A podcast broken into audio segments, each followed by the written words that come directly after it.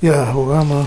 Ja, du, du, du hattest gesagt, das Zögern von Kanzler Scholz äh, könntest du zumindest Ja. nachvollziehen. Ich kann das auch gut Ja. verstehen. Ja, und auch es ist so ein Ausdruck, ein bisschen dieses Zögern, was ja, oder Zaudern, was ja negativ besetzt ist, ist aber eigentlich doch ein Ausdruck von, da machen sich ein paar Leute nicht ganz so leicht. Ich denke auch, das hat einfach damit zu tun, dass die sich das gründlich überlegen. Das muss man sich ja auch gründlich überlegen.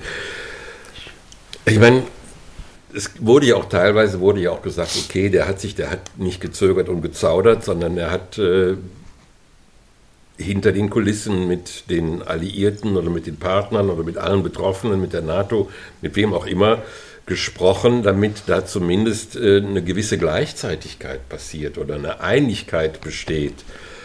Und ich finde auch nicht, dass jedes Wort, das da gesprochen wird, in dem Zusammenhang an die Öffentlichkeit gehört.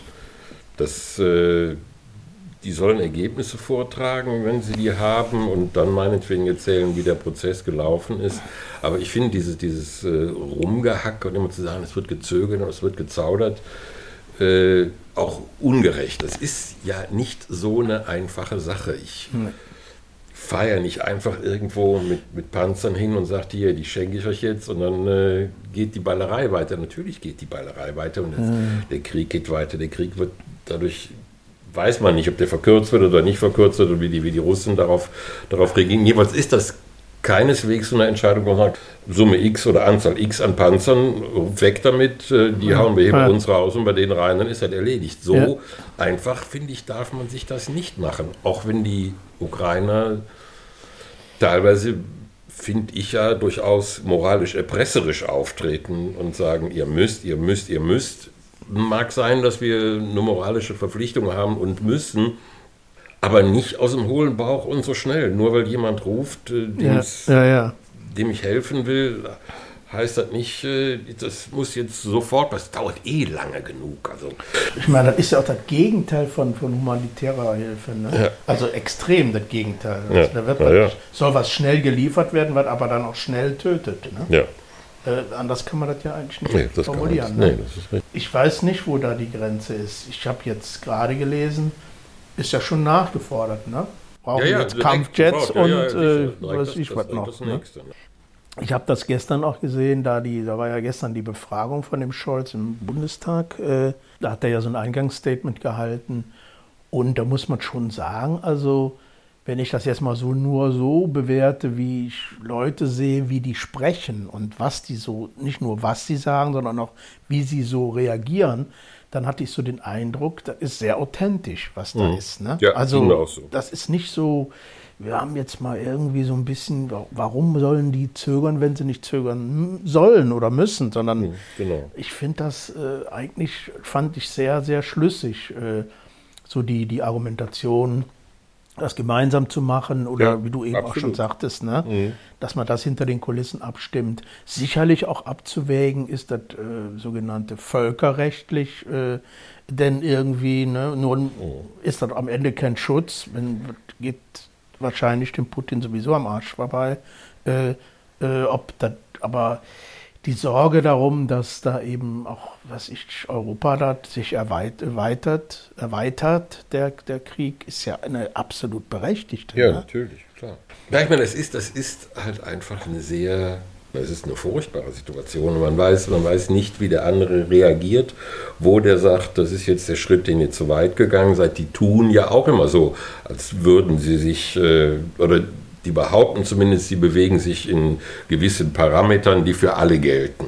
Ja, und ja, die wir halt überschreiten. Und was passiert, wenn die halt sagen, jetzt äh, der, also der, der Westen, wie auch immer, der immer, der wie auch immer geartete Westen überschreitet hier die Linie, die völkerrechtlich wie auch immer abgesichert ist. Und deswegen müssen wir jetzt oder sind wir gefordert, zurückzuschlagen oder wie auch immer. Ja. Das sind ja alles Sachen, jetzt reden wir hier darüber, äh, völlig äh, unbelastet von der Verantwortung. Ja, ne, ja, so ja, am. Stammtisch quasi. Äh, aber stell dir mal vor, was lädst du für eine Verantwortung auf dich, wenn du sagst, okay, wir liefern jetzt mal Bomben, Granaten, Panzer, weiß der Henker was, so lange, bis der Russe sagt, okay, jetzt reicht's mir, mir platzt der Kragen, oder der Gegner, das muss ja gar nicht der Russe sein, der platzt der Kragen und jetzt schlagen wir mal richtig zurück, die winken ja immer mit der Atombombe. Ja, ja. ja, Also ja. auszuschließen ist das ja nicht. Also Ich, also, ich, man kann, man kann sich das wünschen, dass es nicht dazu kommt, äh, aber eine Gewissheit oder eine Sicherheit oder eine Garantie dafür gibt es überhaupt nicht. ich finde es halt, wie gesagt, auch äh, sehr verkürzt, diese Debatte, trotz allem. Also ich finde so dieses, dieses vorsichtige und, und sorgfältige, kann man ja auch mal so nennen, äh, Entscheidungsfindung, äh, die ist äh, auf jeden Fall, äh, zeugt sie davon, dass man sich Gedanken macht, das sagten wir schon, und, und mehr als vielleicht nur einen. Aber es ist natürlich auf der anderen Seite trotzdem eine Verkürzung äh, dieser ganzen Debatte. Also wenn die Leute, die von diplomatischen äh, Schritten oder, oder äh, Möglichkeiten reden, die sind ja schon gleich in so einer Putin-freundlichen Ecke äh, Oh. schnell drin, was ich auch unmöglich finde. Oh. Äh, ich weiß auch nicht, wie man, wie man da wieder an einen Tisch überhaupt, wie lang müsste so ein Tisch sein, jetzt schon, wenn der vorher schon so lang war, äh, wo man sich dran setzt. Äh, das, ich weiß nicht, wie sowas geht, aber leider gab es ja in der Geschichte noch viel schlimmere Auseinander Kriege, wo am Ende doch wieder die, die, die, die Akteure an einem Tisch sitzen mussten, sage ich Ja. mal. Klar kriegst du dann diktiert, wenn du nicht gut abgeschnitten hast. Ja. Ne? Aber das finde ich so, dass, dass, dass, dass man nicht über diese, diese, also stelle vor, ich habe letztens noch mal gedacht, unsere Söhne, die sind perfekt in dem Alter, wo die da an, schon im Krieg wären, die wären jetzt Ja. schon da. Ne? Also das sind, das ist doch, äh, ich meine, wenn man sich diese Dimension, die ja viel zu kurz kommt, finde ich, auch in so, dass das ein Krieg ist, dass man da Waffen braucht, aber dass da auch Leute sterben und zwar massenhaft und Auf beiden ekelhaft. Seiten auch. Es ne? sterben, sterben auch Russen. Sind Ja, klar. Nicht, nicht alle Russen, die, die sterben, sind äh, Wagner-Söldner Nee. und sind auch nicht alle aus den Gefängnissen rekrutiert. Da gibt es, das ist äh, letztendlich so eine Mobilmachung ist ja so ein ganz normaler Vorgang. Letztendlich, Mhm. das ist ja jetzt nicht was, was aus. Gut, es ist was Außergewöhnliches, weil es selten vorkommt. Ja, ja, aber- aber, es ist nichts Ungesetzliches. Eine Mobilmachung, die passiert, die kann man ja, ausrufen, ne, wenn, es, wenn man es für erforderlich hält. Ja, ja, sicher. Das, Also da, da, das ist die, diese Dimension, ne, so die, also ich meine, und irgendeiner, in irgendeiner Debatte hörte ich, man muss doch sich vielleicht auch mal überlegen, überlegen, was heißt denn eigentlich, wir haben gewonnen oder wir gewinnen den Krieg, also als Ukraine. Was, was heißt das denn? Äh, äh, wann, wann ist das denn? Wie wird das denn definiert? Wenn, wenn alle besetzten Gebiete wieder befreit sind, wenn, wenn, ich, ich weiß nicht, wo da die Definition tatsächlich ist und was das dann für, wie es dann weitergeht, aber ich finde das so, so unerträglich, diese, diese, diese Ungeduld im Grunde Mhm. genommen oder zu denken, mit, man macht das einzig und allein mit, mit vielen Waffen, äh, wird das Problem gelöst. Ich, ich, also ich habe da immer mehr Zweifel. Es gab sicherlich Zeiten, wo ich gedacht habe, ja, okay, das ist vielleicht notwendig, die auf den Stand zu bringen, dass sie sich da wehren können. Und, und vor allen Dingen fand ich so, wie darüber gesprochen wird oder auch was nicht gesprochen wird. Wenn ich schon höre, dass ist denn jetzt der Leopardpanzer ein Game Changer, da, da, da rollt sich mir alles zusammen, weil ich finde, das ist kein Spiel. Ne? Nee, nee, das also man kann kein sagen, Spiel, man ne? kann Ja, sagen, das ist ein, ein War Changer. Dann soll man wenigstens so nennen. Das ist aber so so platt ist das. Ne? Und das ist in den in den öffentlichen Medien. Also ist jetzt nicht Oh. irgendwo ein, Instagram oder ein Telegram-Kanal, der der Oh. ne, da in der Blase ist. Game Changer ist das Wort, das, äh, Ja, das finde ich unsensibel ist- hoch drei. Ne? In das ist solchen. eigentlich obszön. Ne? Ja, Das aber das habe ich im, im Ich Presseclub ich hab- am Sonntag Ich habe gehört. das auch gehört und Ja, also- gelesen. ich meine, dass man da, das, und dass diese Ungeduld und dieses, dieses Gehetze da, äh, also nicht Gehetze, also diese Hek- Hektik Mhm. jetzt unbedingt, äh, das muss jetzt ganz schnell mit viel Waffen äh, irgendwie, dann ist es gut. Das halte ich für so, so ähm, wie soll ich sagen, für so naiv, mhm. so eine Vorstellung. Dann fängt es erst richtig an. Ich meine, das Land ist halb platt davon, mhm. ne? Und äh, was dann alles kommt oder was dann alles noch erforderlich ist. Und, und warum sollen die Grenzen, warum sollen denn dann äh, die Leute sagen, ach ja, jetzt geht's, intervenieren wir nicht mehr in die Ukraine, jetzt ist gut, das haben wir jetzt mal versucht, das ist leider nicht gegangen und dann schauen wir mal weiter. Ne? Ja, das Ding ist, es äh, ist ja eigentlich schon fast als Konvention gilt, dass Kriege nicht mehr zu gewinnen sind.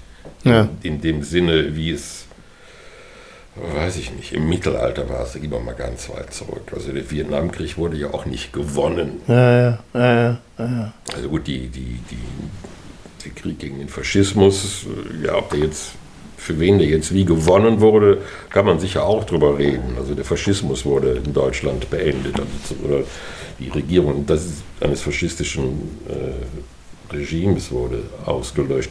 Das ist ja auch die, die Argumentation von Putin, die ja, auch, die auch äh, in der russischen Seele, sage ich mal, drinsteckt. Das ist, lässt sich relativ leicht, leicht verkaufen, aber was das jetzt heißt, wie geht der Krieg zu Ende, wer gewinnt da was, geben die dann die Krim zurück oder mm, mm. den Donbass oder was auch immer und worum, worum geht es da, wem äh, sind es, wie, ich, ich, wüsste ja nicht mehr, da weiß ich auch zu wenig drüber, aber wie sind die territorialen Grenzen zu definieren.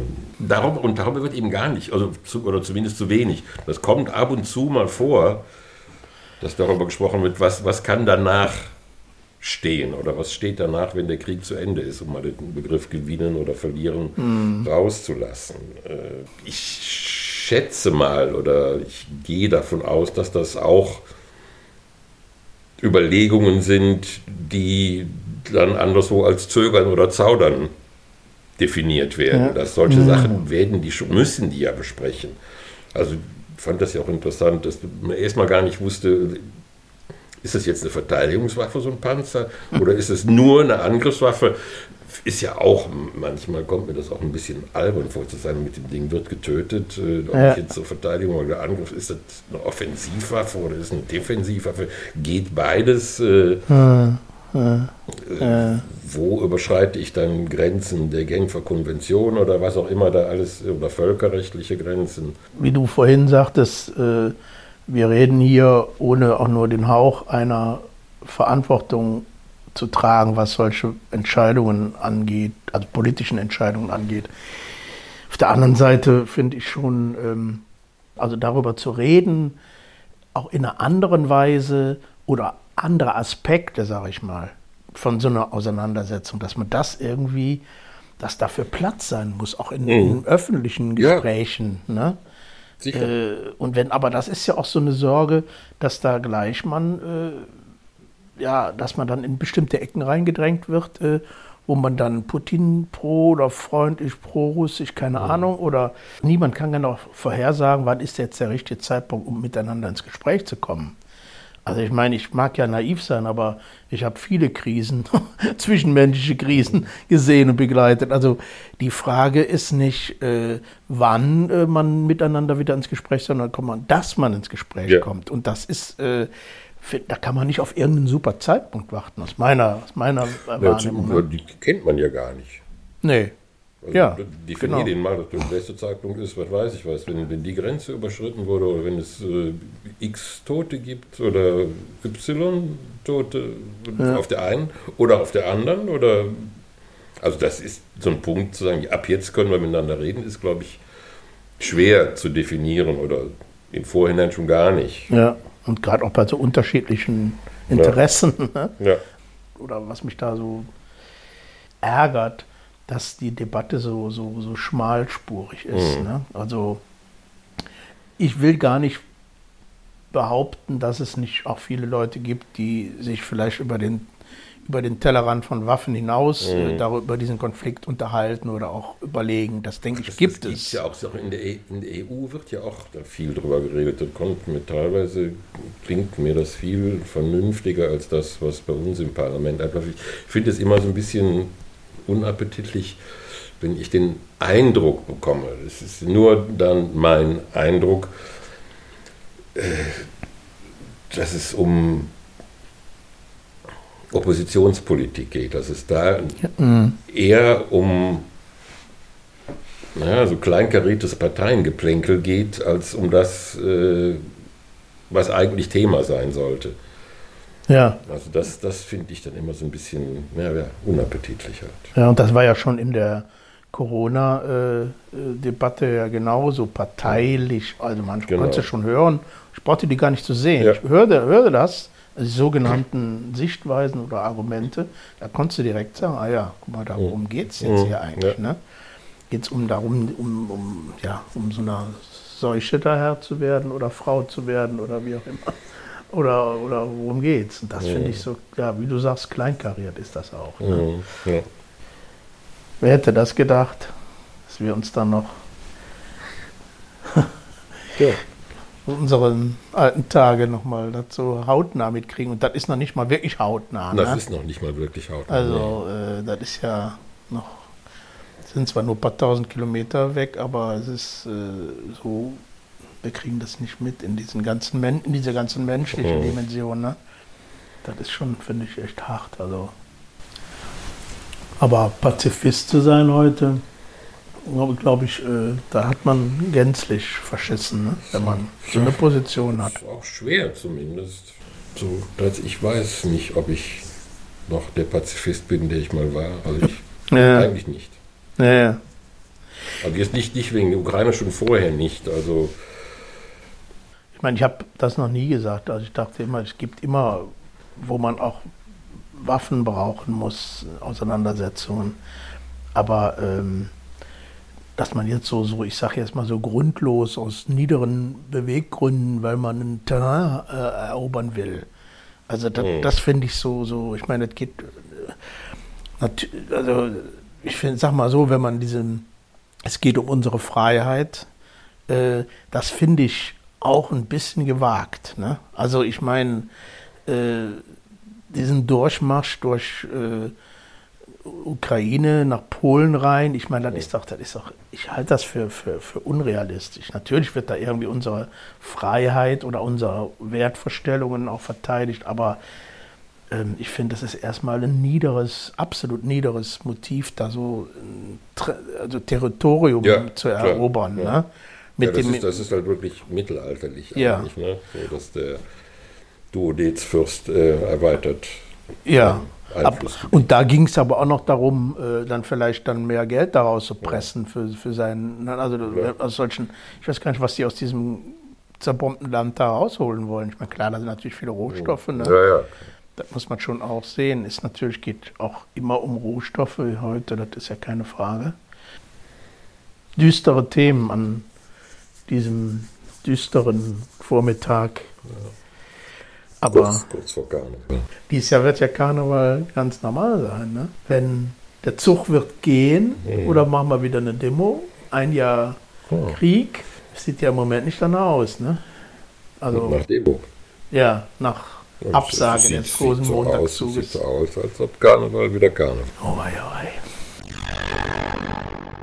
So ganz daneben lagen oder liegen wir mit unseren Einschätzungen des eben gehörten Dialogs nicht. Das heutige Philosophie-Magazin in seinem Newsletter beschäftigt sich eben genau auch mit diesen Fragen, was man aus Fehler der Corona-Pandemie und äh, auch für die Diskussion in Kriegszeiten lernen kann. Ich finde es ganz interessant. Jetzt folgt der zweite Teil des Gesprächs mit Ralf Seidel. Ich spreche mit ihm über die Bedeutung von Geschichte für die Psychiatrieentwicklung und auch über seine erste Zeit in der Psychiatrie. Und wir reden darüber, wie sehr oder wie wenig Psychiatrie und Wahnsinn Thema in der Gesellschaft sind. Können Sie sich noch erinnern, wie Ihr erster Tag in der Psychiatrie war? Ist das noch irgendwas so als Gefühl, wie so Ihre erste Begegnungen waren? Also die Frage wäre für mich ja, war schon Regensburg auch Psychiatrie? Eigentlich hat es in Regensburg für mich angefangen, obwohl es eine neurologische Klinik war, aber sie hatte psychiatrische Patienten Und das war eigentlich mein Anfang. Das würde ich für mich selber als Anfang sehen.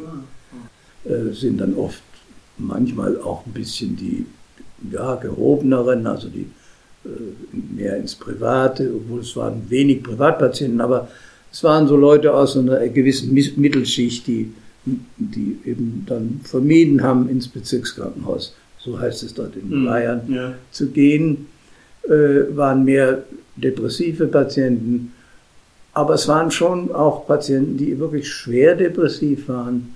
Ich habe da so die ersten Eindrücke von dem, was depressiv sein bedeutet, erlebt. Äh, das war für mich der Anfang und äh, was äh, es war, es war ein Ordenskrankenhaus, Barmherzige Brüder, also da waren es die Schwestern.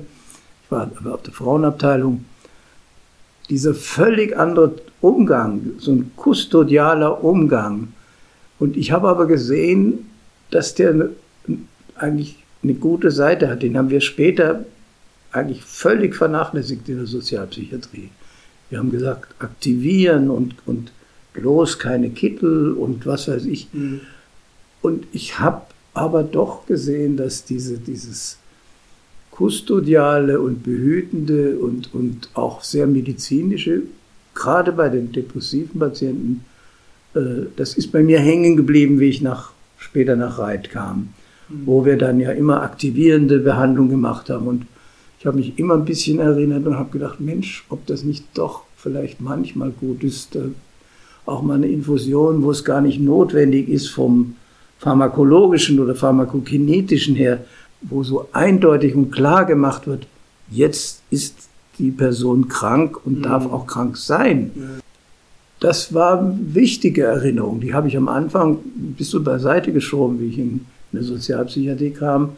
Das ist ja so dieser regressive äh, ja, Erlaubnis, so regressiv. Erlaubt, äh, ja, das zu erlauben. Mhm. Und das Feldin hat das schon immer auch ein Stück mit gesehen. Der war uns natürlich weit überlegen damals in unserer Anfangszeit was die Erfahrung anbelangt. Ja, ja, klar, klar. Also das wäre, es ist jetzt kein Tag, kein erster Tag, aber es ist so eine erste Erinnerung. Ja, Als wir uns begrüßt haben, noch ohne Mikrofon, haben Sie ja noch eine kleine äh, Geschichte erwähnt, die fand ich schon, finde ich, auch interessant. Das war eine kuriose Geschichte. Ich hatte erstmal keine Wohnung. Dann hat sich ergeben, dass im Wohnheim für Patienten ein Zimmer frei war. Da habe ich mit ja, unter den Patienten gewohnt. Das war eine gute Erfahrung. Ja. Es war keine Erfahrung, die ich auf Dauer hätte machen ja. wollen. Also ich war schon froh, dass dann irgendwann meine Familie kam. Und, also, aber doch, das war wichtig. Ja, In Reit war ja schon eine Tagesklinik seit 1967 als Außenstelle von Viersen. Und wir haben ja erst 72, 73 angefangen. Aber die Tagesklinik war, die haben ihre Patienten die sind mit denen, da, da war eine Tages- und Nachtklinik, mhm. gibt's ja heute kaum mehr. Aber damals gab's ja relativ viele Leute, die in Arbeit waren, aber noch nicht so mit dem Wohnen so weit waren. Und die Personal dort, die, die sind mit denen in die Stadt gegangen und wie es darum ging, eine Wohnung für die zu finden, haben sie denen geholfen, in der Wohnung die Malarbeiten mitzumachen. Mhm. Und das war eigentlich für mich der erste Schritt in diese Richtung. Ja. Und da das habe ich ja gelernt von der Pflege. Die mhm. haben das gemacht. Ja, Da waren zum Teil in Viersen noch Bettensäle, also ja. wo man zum Teil ja noch das Ziehharmonika-System hatte, wo man manchmal die auseinanderschieben musste, um reinzukommen. Ich weiß, ich war in Bedburg-Hau mal. Da gab es dann auch wieder Stationen, das wissen die heute sicher nicht mehr. Äh, da gab es Stationen, da hat das Pflegepersonal eben auch Sachen eingeführt, so mit, wo die nicht lesen konnten, dass sie so Blümchen, einem wurde eine Blume zugeordnet, dem anderen wurde, was weiß ich, äh, ein Auto oder was, ja. so dass die ihre Sachen finden konnten. Das wusste manchmal das ärztliche Personal gar nicht, was das Pflegepersonal da zum Teil auch schon gemacht hatte. Ja, ja, aber das war wie im Untergrund. Dann haben die schon mal einen, der schwierig war, aber von dem sie glaubten, wir kommen damit schon klar erstmal irgendwie versteckt. Also da war halt gerade woanders. Ja, ja, klar. Ja. Jetzt komme ich denn mal drauf. Sie haben ja gerade erst äh, ein Buch im Psychiatrieverlag veröffentlicht mit dem Titel Nachdenken hilft. Seidels Reise durch die Psychiatrie. Also äh, ich ja. zusammen mit den, natürlich den anderen Thomas Becker und vor allen Dingen auch äh, der Felicitas Söhne. Ja, okay. Ich fand das äh, Buchformat so gut, ich weiß nicht, ob ich es am Telefon auch schon mal gesagt habe, dass man so in Form von Interviews, äh, einer mündlichen Geschichtsüberlieferung, der Fachbegriff ist Oral History oder so, wo, ja, man, ne, ja. äh, wo man eben komplexe Beschreibungen von Ereignissen und Erinnerungen und auch Sichtweisen irgendwie besonders persönlich einfangen kann. Und ähm, wenn dann auch die anschließende Transkription so von diesen, von diesen Audiodateien da, die ja über noch immer enorm viel Arbeit sind, ne, muss man nochmal sagen, äh, aber um daraus überhaupt ein Buch machen zu können, die haben auch wieder natürlich, und das ist praktisch unvermeidbar, so eine Reduzierung des gesprochenen Wortes so in sich. Also ich bin ja hier auch über diesen Podcast ja so, hänge ja am Wort mhm. des Menschen, ja, ja, ja, aber auch schon mein Leben lang äh, in, in, der Psychiatrie. Ich finde das einfach spannend und sehr, sehr viele Nuancen und sehr viele Aspekte. Wie sehen Sie denn selber das gesprochene Wort hier jetzt auch als Möglichkeit, äh, Zeitzeugen auf die Geschichte, in diesem Fall auf deutsche Psychiatrie, Geschichte blicken zu lassen? Aber wie ist das für Sie? Sie haben viel geschrieben und schreiben viel wahrscheinlich immer noch. Ist das ein, also, wenn ich es vom Schreiben her sehe, ist es schon auch sehr problematisch. Und wenn man das dann so vor sich sieht, es ist schon manchmal sprachlich schrecklich auch. Es gibt dann wieder Passagen, da habe ich das Problem überhaupt nicht.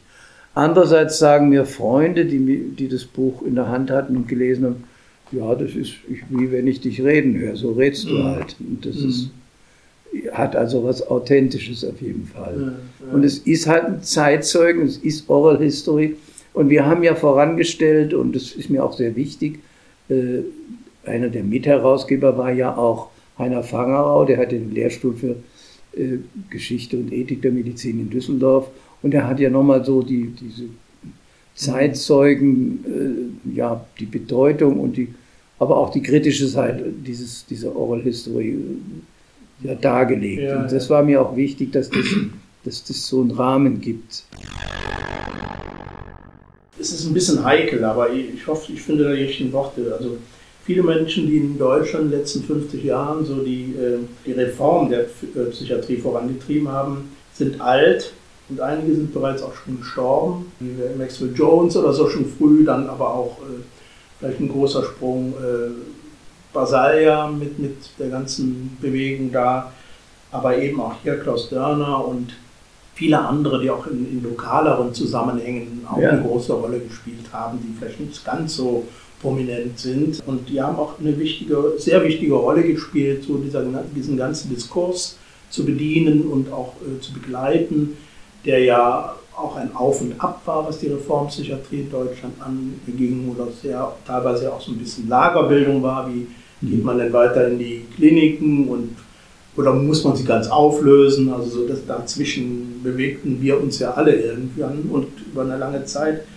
Und diese wichtigen, prominenten Leute haben das begleitet, sehr unterschiedlich. Ähm, was glauben Sie? Deshalb die Frage, welche Bedeutung äh, kann das denn, diese Erkenntnisse dieser Menschen, äh, da äh, für die Weiterentwicklung der deutschen Psychiatrie in Richtung mehr Humanität oder partnerschaftlicher Behandlungsmethoden denn haben? Bleibt das erhalten, Ideen oder diese Gedanken, diese von, von den Großen ich habe letztens noch mal mit einer äh, Freundin gesprochen, die auch in Dürener Zeiten da als Assistenzärztin arbeitete damals und dann aber einen ganz anderen Weg gegangen ist. Spielt denn die italienische Psychiatrie denn noch eine Rolle in den Köpfen von heutigen äh, modernen äh, Leuten in der Psychiatrie? Glauben Sie, dass das ähm, weiterlebt? Äh, ich bin ja manchmal so kühn zu behaupten, dass die Psychiatrie manchmal sogar dem Zeitgeist voraus ist.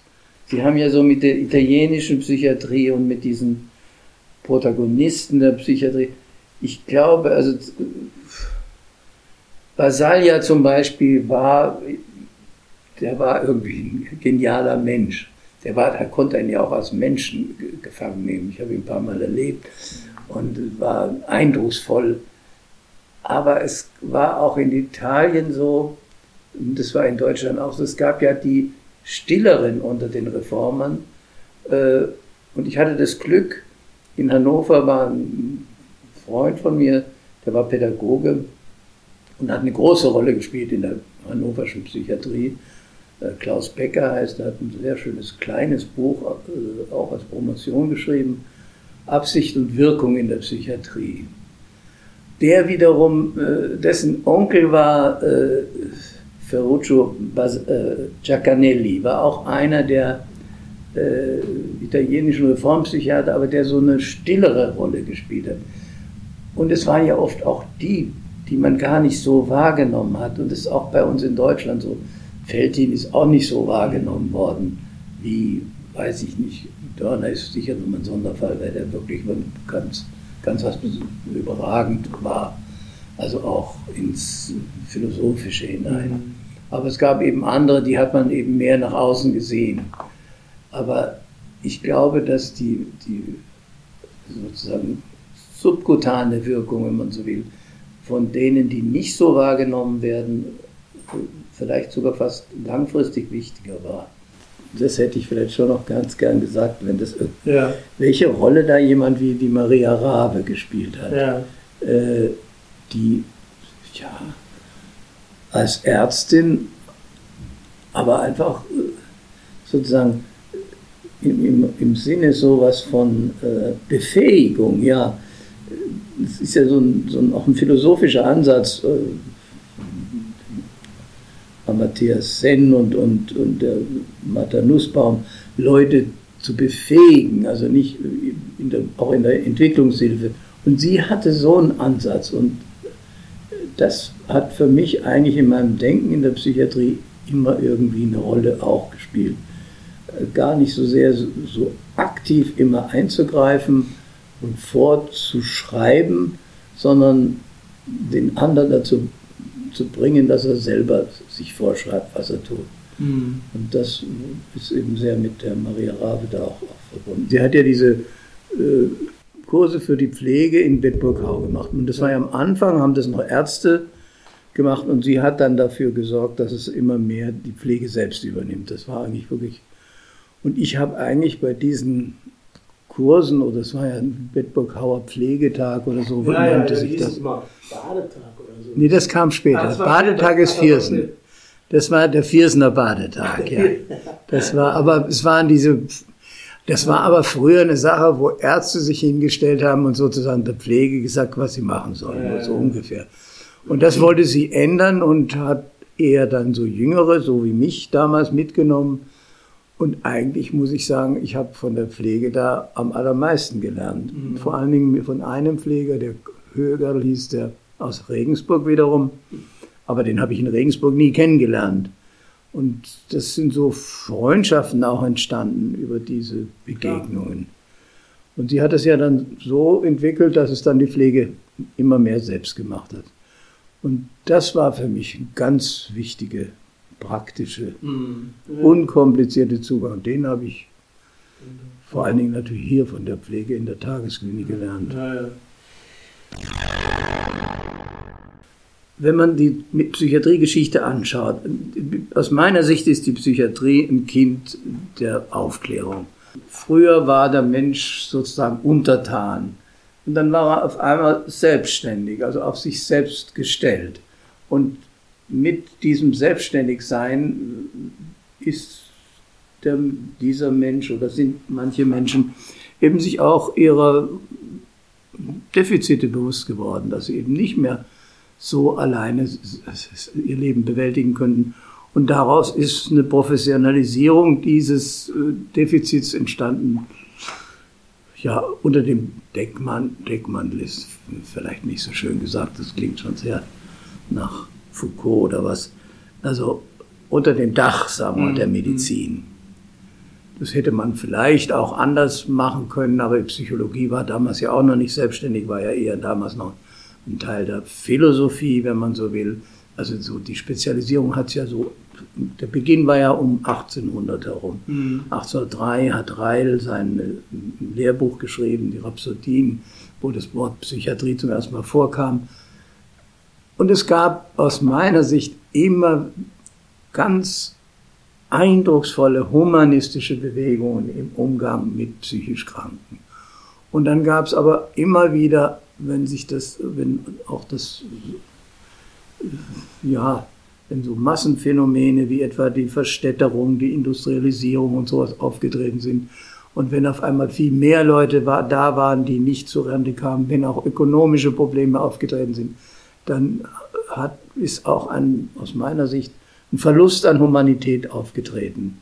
Und dann kamen wieder Gegenbewegungen wie um 1900 rum gab es ja eine Irrenrechtsbewegung, weil man eben den Psychiatern nicht mehr getraut hat und den Juristen. Die Einweisungen sind relativ willkürlich. Schon damals gab es sowas ähnliches um 1897 wie eine Enquete. Also im, im Reichstag hat man diskutiert über die, die Rechte der Irren. Mein Eindruck ist, wir hatten jetzt dieses 50-jährige Jubiläum, da hat keiner irgendwie auf die Geschichte zurückgeguckt. Also welche Bedeutung das hatte, dass damals in den 70er Jahren diese Reform war und dass man dieses Wagnis eingegangen ist, mal in der Stadt, in einem kleinen Bereich, eine ganz andere Psychiatrie zu versuchen. Und einiges ist gelungen, sicher nicht alles. Man war eigentlich im Heute gelandet. Das Historische spielte keine Rolle, leider. Anscheinend geht die Geschichte schnell weiter. Aber das ist schon was, was Sie klar bedauern. Ich bedauere das, ja. Mhm. Ich denke ja, ich gucke ja auch manchmal in das 19. Jahrhundert zurück. Ich finde auch manchmal, ich habe das in meinem Nachwort da erwähnt, ich denke mir, Menschenskind, diese Psychiater damals, die sich, die, eine, die vorhatten, eine Anstalt zu gründen, das war ja alles noch im Fluss. Die sind da zu Fuß durch die Gegend gegangen und haben sich woanders eine Anstalt angeguckt und haben da gewohnt und haben ge gesehen, wie, was kann man da machen. Äh, das beeindruckt mich. Also ich, das hilft mir auch weiter. Ja. Und ich glaube, dass es im Moment nicht so sehr gut um die Psychiatrie bestellt ist, auch ob die ökonomischen Bedingungen nicht so sind. Und was mich im Moment, ob ich da aber irgendwie, ob das was Eigenes von mir selber ist, nur ich habe das Gefühl, eigentlich die Psychiatrie ist gar nicht im Gespräch. Also die Probleme des, des Wahnsinns, also der Psychosen, der schweren Psychosen, die interessieren im Moment überhaupt die Gesellschaft nicht. Und sie haben auch, die Gesellschaft hat auch gar nicht den Mut, das überhaupt anzusprechen, dass es sowas wie Wahnsinn gibt. Äh, also wirklich, dass einer meint, der Kant hat sich damit toll beschäftigt, äh, dass der schreibt, dass da irgendwie jemand meint, hier steht eine Kerze und die brennt. Aber da ist keine Kerze, die brennt. Aber für ihn ist es eben so, dass die Kerze brennt. Und das hat ihn ja dazu bewegt, auch seine ganze Philosophie nochmal anders zu durchdenken. Aber diese Frage, meines Erachtens, die, wird die nicht gestellt. Ich komme jetzt zu etwas vielleicht noch viel heiklerem. Mich wundert, dass zum Beispiel bei dieser Geschichte, dieser schrecklichen Geschichte in Hanau, man aber nicht auch gefragt hat, was war denn im Kopf dieses Menschen? Der war natürlich, war der Antisemit und Rassist und das kann aber zusammen, aber was war sonst noch in seinem Kopf? Also, dass das überhaupt im Moment kaum interessiert, das kommt man als Psychiater sagen, ist ja ganz schön, kommen wir gut weg dabei. Aber die Frage wird gar nicht gestellt und, und ich habe Angst oder sagen wir besser Sorge, dass wenn man diese Fragen nicht auch wirklich sich diesen Fragen stellt, ja, was das in der Zukunft bedeutet für die, nicht für die schicken psychisch Kranken. Also mhm. da habe ich ja. überhaupt keine Sorge im Moment. Da wird es immer mehr Therapeuten geben und da wird immer mehr gewisse Hilfen geben. Aber für die armen, schwachen, chronisch Kranken und richtig in die richtige in die Psychose kommen. Ich hatte mal einen äh, Patienten, der, der meinte, er muss äh, den liebsten Menschen, den er hatte, an Ostern opfern, weil es ihm, Sie kennen das, weil eine Stimme ihm das gesagt hat. Mhm. Äh, und ich habe das Gefühl, dass man im Moment sich mit dieser Tiefe der, der Psychosen und der Psychiatrie überhaupt nicht wirklich interessiert.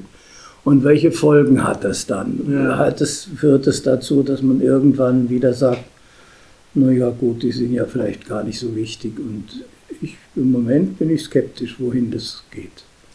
dass ich Sie so richtig verstehe, dass Sie denken, es hilft am Ende, wenn das Thema bleibt oder ist, äh, auch, auch öffentlich Thema ist. Was bedeutet denn, ich sage jetzt mal Wahnsinn oder Verrücktheit? Ja. Was bedeutet das oder wie sehen wir das heute als Gesellschaft, äh, dass darüber äh, eine Auseinandersetzung erfolgen soll, weil sonst die Gefahr viel größer ist, nämlich dass die gar keine Rolle spielen? Also das ist irgendwo, ja, also ich sehe zumindest, vielleicht sehe ich das zu kritisch. Ich, ich bin auch, ich, jetzt am Wochenende war in dieser philosophischen Radio äh, die Frage, ein Philosoph, war ein gutes Gespräch mit dem Webeke, äh, was ist der Mensch? Ja gut, manchmal frage ich mich, äh, dann wird so überlegt, der Mensch äh, kann Begriffe bilden, kann, kann sich selbst in Frage stellen und solche Dinge. Es ist auch nur der Mensch, der wahnsinnig werden kann. Rinderwahnsinn ist Blödsinn. Mhm. Rinder, natürlich können Tiere auch verhaltensgestört sein, aber über diese Störung selber nachzudenken und sich dann nochmal in Frage zu stellen, das macht, zeichnet eigentlich nur den Menschen aus. Und wenn man das so, aus meiner Sicht wird das im Moment einfach nicht ernst genommen. Und da sehe ich eine Gefahr. Ich sehe aber andererseits auch, dass es immer wieder dann, wenn man die Geschichte betrachtet, Phasen gegeben hat, wo man sich dann wieder dessen besonnen hat, was, was psychisch krank sein bedeutet, auch als im humanistischen Sinn. Und dass es dann auch wieder ja, positive Bewegungen gegeben mhm. hat. Das habe ich auch wahnsinnig weit ausgeholt. Ich hoffe, ja. ich quäle Sie damit nicht. Nee, das nicht. Ich finde, diesen, ich finde diese Gedanken, also diese Richtung der, der Gedanken da so spannend, weil ich bin ja jetzt schon auch einige Jahre raus aus dem ganz praktischen Geschäft aber uns, mich hat bis zur letzten Minute immer die, die Rahmenbedingungen extrem beschäftigt. Also ja, ja, gut, klar, ja, ja. Was so die war, gesellschaftlichen ja. oder ja. Geld beschaffen oder all diese ja, ganzen richtig, Dinge. Ne? Genau. Und diesen Luxus, in Anführungszeichen, jetzt sich auch mal mit dieser eigentlichen Thematik ja. des Verrücktseins dann nochmal hinzusetzen oder einen Kreis zu finden, äh, das war also, ich ich weiß nicht mehr, war, man wäre wahrscheinlich selber abgestempelt worden in so einer Richtung, dass man. Ja, ja, da haben Sie, ist, ne? das war bei uns genauso, wie wir am Anfang in Reit angefangen haben. Später war es nicht mehr so. Wir, war, wir haben alle eigentlich so, der Elmar Spang und Toni Schlösser und wie sie alle hießen, die, jeder kam eigentlich so ein bisschen aus der Literatur und aus der, äh, aus dem künstlerischen Bereichen. Wir haben alles gesagt, das lassen wir jetzt alles weg. Wir machen jetzt verändern die Verhältnisse. Das stimmt schon, aber irgendwann kommt man dann doch wieder, oder uns ist es so gegangen, eben dann auch zu diesen generellen Fragen zurück. Mhm. Ich habe da jetzt vielleicht sehr weit ausgeholt, aber es bewegt mich wirklich sehr, diese Frage. Vor allen Dingen, weil ich mich ja auch mit der Psychiatrie im Nationalsozialismus sehr auseinandergesetzt habe und ich immer gefragt habe, wie kann sowas kommen und, und kann es halt auch wiederkommen. Mhm. Hi Klaus und alle, die uns zuhören. Im Januar hat die Musikwelt zwei ihrer Größten verloren, Jeff Beck und David Crosby. Daran kann ich nicht vorbeigehen. Ursprünglich hatte ich was anderes geplant, aber so kann es kommen. Beide Musiker bzw. ihre Musik haben mich seit Teenagerzeiten begleitet. Jeff Beck als Gitarrist der Yardbirds und später als Solokünstler. David Crosby als Gitarrist der Birds, dann mit Crosby, Stills Nash – mal mit, mal ohne Neil Young und später dann auch als Solist. Bahnbrechend waren beide in ihrem Bereich. Crosby, der mit den Birds den Übergang von Folk zu Rock und Country Rock quasi definiert hat. Das Y, mit dem die Birds ihren Gruppennamen schrieben, war eine Referenz an Bob Dylan, mit dessen Mr. Tambourine Man die Birds ihren ersten großen Hit hatten. Nachdem er bei den Birds rausgeflogen war wegen seiner Unausstehlichkeit, wie Roger McGinn sagte, kam es zur Supergroup Crosby, Stills Nash und die ultimative Hippie-Band aus San Francisco war geboren. Drei starke Charaktere, zu denen immer mal wieder als Vierter Neil Young stieß und sie zur Super Supergroup machte. Vor einiger Zeit habe ich einen Film über Crosby gesehen, in dem erläutert er, warum es bei dieser Supergroup oder der Super Supergroup ständig zu Konflikten kam. Zu viele, zu starke Egos. Die Auseinandersetzungen führten irgendwann dazu, dass keiner der drei anderen mehr mit Crosby reden wollte. Crosby nimmt die Schuld für die diversen Zerwürfnisse durchaus zum Teil auf sich, kann es sich aber auch nicht verkneifen zu sagen, dass er Neil Young für den egozentrischsten, selbstgefälligsten Künstler hält, den er kennt. Und ich nehme an, da kennt er so einige, sich selbst eingeschlossen. Die erste Solo-LP von Crosby erschien 1970 und heißt If I Could Only Remember My Name. Die Platte wurde 2010 vom Osservatore Romano zum zweitbesten Popalbum aller Zeiten gewählt. Das beste ist Revolver von den Beatles. If I Could Only Remember My Name versammelt einen Großteil der San Francisco Musikszene. Leute von den Dead, den Airplane, Quicksilver und mehr. Man wollte miteinander Musik machen und Spaß haben. Der Community-Gedanke, alle haben ein gemeinsames Interesse und das darf man durchaus politisch verstehen. Entstanden ist dabei dieses wunderbare Album, das Graham Nash das perfekte organische Hörerlebnis nannte. Der Track, den ich ausgewählt habe, ist zwar kein französisches Chanson, sondern ein französisches Kinderlied, das Crosby von Paul Kantner empfohlen wurde. Der Song heißt Orleans oder Orléans und im Text werden einige französische Städte und Kathedralen aufgezählt. In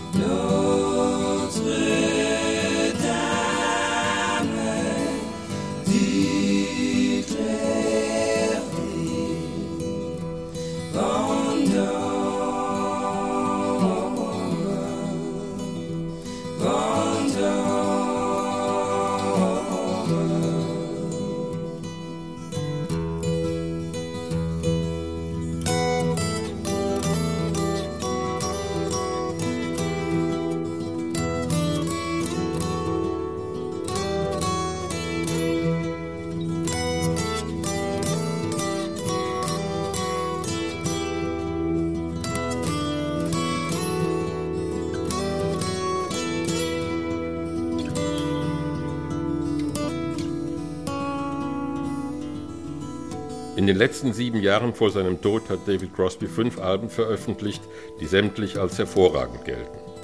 Am 18. Januar ist David Crosby gestorben. Acht Tage zuvor, am 10. Januar, starb Jeff Beck, auch er ein großartiger Gitarrist, dessen Finger angeblich für sieben Millionen Pfund versichert waren. Als Kind lernte Jeff Beck einige Jahre Klavier, Cello und Geige, bis er eines Tages das Plakat zum Film The Girl Can't Help It sah. Danach soll er sich angeblich eine eigene E-Gitarre gebaut haben. Ich spannte Gummibänder über eine Zigarrenkiste und erzeugte schräge Geräusche, hat er später selbst dazu gesagt. Ab jetzt gab es kein Zurück mehr. Ähnlich wie Jimmy Page und Eric Clapton wurde Jeff Beck von der Musik der schwarzen Bluesmusiker aus den USA beeinflusst und von Les Paul, dessen Effektgeräte Jeff begeisterten und deren Einsatz seinen Stil prägen sollten. Die Yardbirds, bei denen er auf Empfehlung von Jimmy Page einstieg, wurden durch sein Spiel weniger blueslastig, sondern eher psychedelisch. Kurz zu sehen und zu hören in Michelangelo Antonionis Film Blow Up. Der Film entstand in der Zeit, als Jeff Beck und Jimmy Page beide bei den Yardbirds Gitarre spielten. Nach dem Ende der Yardbirds stellte Jeff die Jeff Beck Group zusammen. Gesang Rod Stewart, Bass Ronnie Wood, Drums Mick Waller. Die Gruppe veröffentlichte zwei Alben, die heute als Ursprung des Heavy Metal Rock gelten. Kurz vor einem geplanten Auftritt beim Woodstock Festival löste Jeff Beck die Gruppe auf. Es folgten weitere Alben unter dem Titel Jeff Beck Group und dann in den 70er Jahren Beck, Bogart und Appice mit den beiden Ex-Vanilla Fudge Musikern. Overplayed Boogie, but the Japanese liked it, sagte Jeff Beck dazu. Seinen größten Verkaufserfolg hatte Jeff Beck 1975 mit dem von George Martin produzierten Fusion-Album Blow by Blow, von dem Jeff später sagte, er hätte das Album nie machen und besser beim Rock'n'Roll bleiben sollen. In den 80er und 90er Jahren trat Jeff Beck etwas kürzer, wohl wegen seiner Tinnitus-Erkrankung. Ab den 2000er Jahren ging er dann wieder regelmäßig auf Tour und brachte Live- und Studioalben heraus. Sein letztes Album heißt 18 hier spielt er zusammen mit dem Schauspieler Johnny Depp dessen Kompositionen und Rockklassiker. Schon wegen Jeff Becks Gitarrenspiel ist das Album nicht schlecht. In der Süddeutschen stand dazu, es ist eigentlich egal, mit wem Jeff Beck spielt. Hauptsache, er spielt. Ich habe lange überlegt, mit welchem Track ich mich heute verabschieden soll und bin immer wieder auf einen Track von Truth, dem ersten Soloalbum von Jeff Beck bzw. der Jeff Beck Group, zurückgekommen. Die Jeff Beck Group spielt den Yardbirds-Klassiker Shapes of Things. Take care, alles Gute.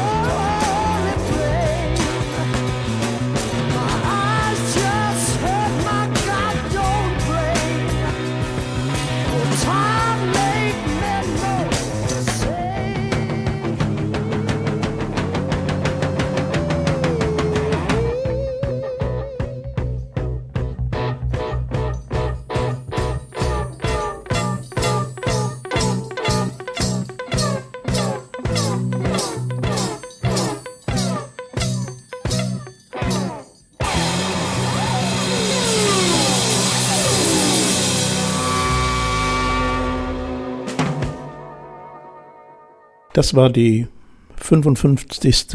Episode des Podcasts vom Wachsaal in die Gemeinde, 45 Jahre deutsche Psychiatrie. Na und?